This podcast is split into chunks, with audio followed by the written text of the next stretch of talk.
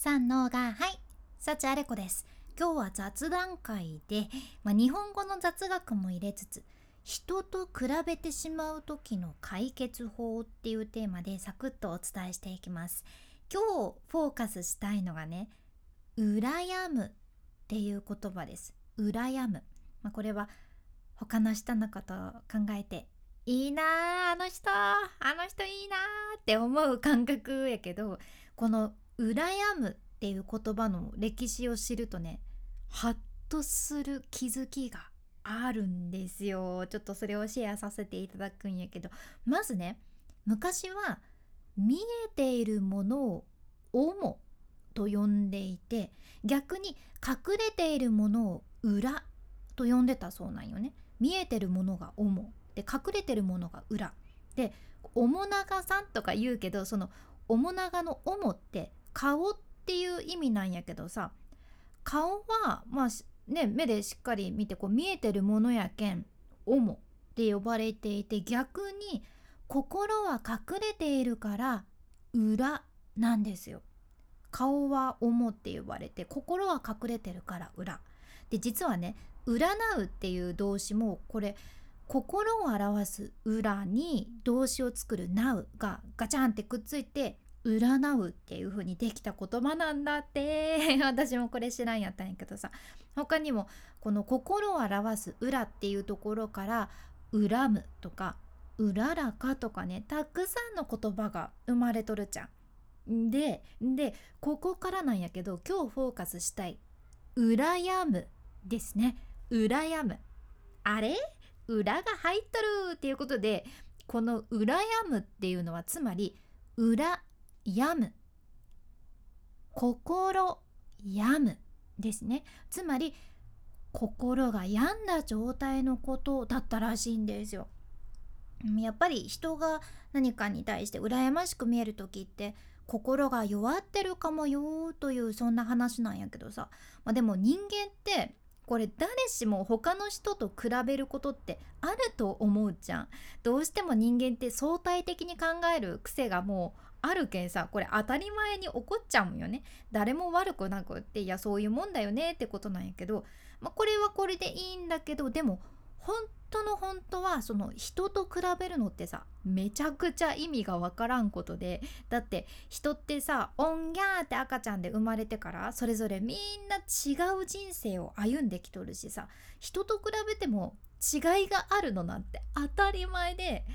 でこれが今はさ SNS とかあるけん特にその数字とかで可視化されて比べやすくなっとるけんあれなんやけどでも本当に本来さ比べてもでって当たり前だよねっていうか違いがない方がおかしいよねっていう話やね。で私も以前ねやっぱりしゃべる仕事をしていた時とか、うん、表に出る仕事やったけんもうその人と比べるっていうのは自分が比べようとしなくてももう人に比べられてしまう世界だったから分かりやすく言うんやったらさやっぱりレギュラー5本よりは10本の方がすごいとかね。冠番組持ってないよりは持ってる方がすごいとか。うん私もこういったのがすごく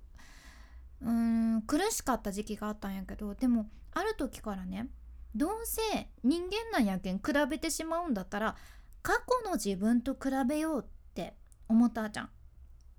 誰かのレギュラー本数とかじゃなくて来年は自分のレギュラー本数増えたらいいなとか、うん、そしたらさこれって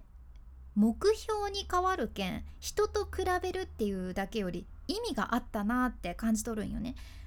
うんまあでもそれでもさやっぱり人と比べちゃうっていうのが人間やけんこれはもうみんな同じやと思うじゃんね。だから自分の中で考え方を変えた方がいいなって思って私の中でこの考え方をするようになって心が軽くなったなっていうのがあってね。それが人と比べてしまった時は自分がやるべきことが見つかる時っていう考え方なんです。例えば誰かと比べてさなんか「わあもう隣の家の芝生青いないいな」って私人生で思ったことないっちゃけど、まあ、例えで出してます。例えばね隣の芝生マジで青くてめちゃくちゃ羨ましいいいなって思ったとしたらつまりさこれ芝生が青いっていうのを望んでる自分がおることに気づけるんよね。あれ？今隣の人の芝生の青さに私羨んでたけどってことは私青い芝生が欲しいのかっていう気づきにつながるわけですよ。っていうことは自分の心の声を知れたわけやけんあとはじゃあ他の人がどうのこうのじゃなくって自分の芝生を青くするにはどうしたらいいかなとか芝生をもし自分が持ってないんやったらえじゃあちょっと芝生手に入れるんやったらどうしたらいいのかなとかねもしくは芝生が青いのが羨ましいっていうことじゃなくって自分は青いものが好きなんだなとか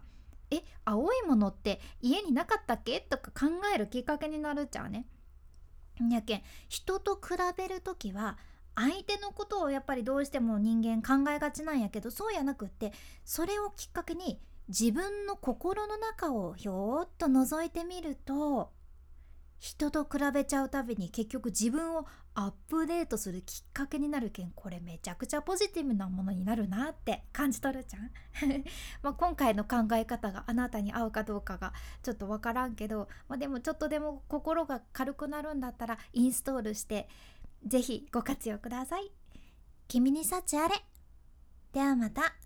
博多弁の幸あれ子でした。